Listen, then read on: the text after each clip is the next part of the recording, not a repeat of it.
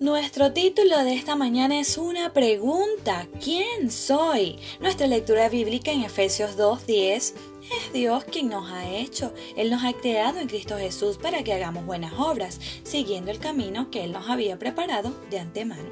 El primer documento oficial que recibimos al nacer es el certificado o acta de nacimiento. Este papel nos dice que existimos, cómo nos llamamos, quiénes son nuestros padres y cuál es nuestro sexo. En otras palabras, nos da identidad. Alrededor de las nueve meses de vida, quizá por primera vez, tenemos un encuentro con nuestro yo.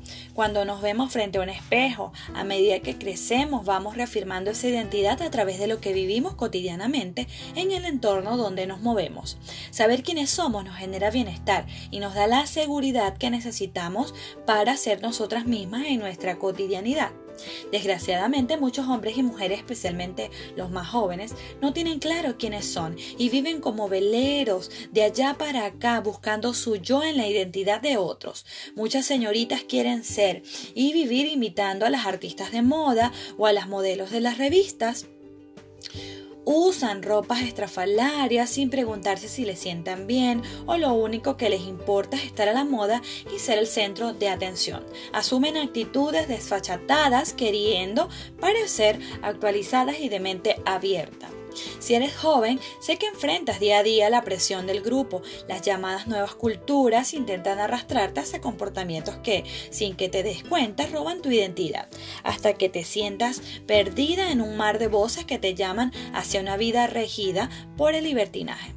Por favor, no olvides que tu identidad fue definida en el cielo, cuando Dios te creó. Es necesario que cada día te conectes con tu origen. Al hacerlo no solo reafirmas quién eres, sino que también sabrás a ciencia cierta a dónde vas.